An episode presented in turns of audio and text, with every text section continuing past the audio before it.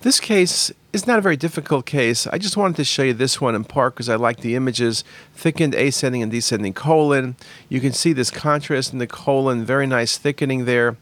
Ischemic colitis too extensive, pseudomembranous colitis not extensive enough. Behçet's disease usually involves the small bowel, so this is a very nice example of ulcerative colitis.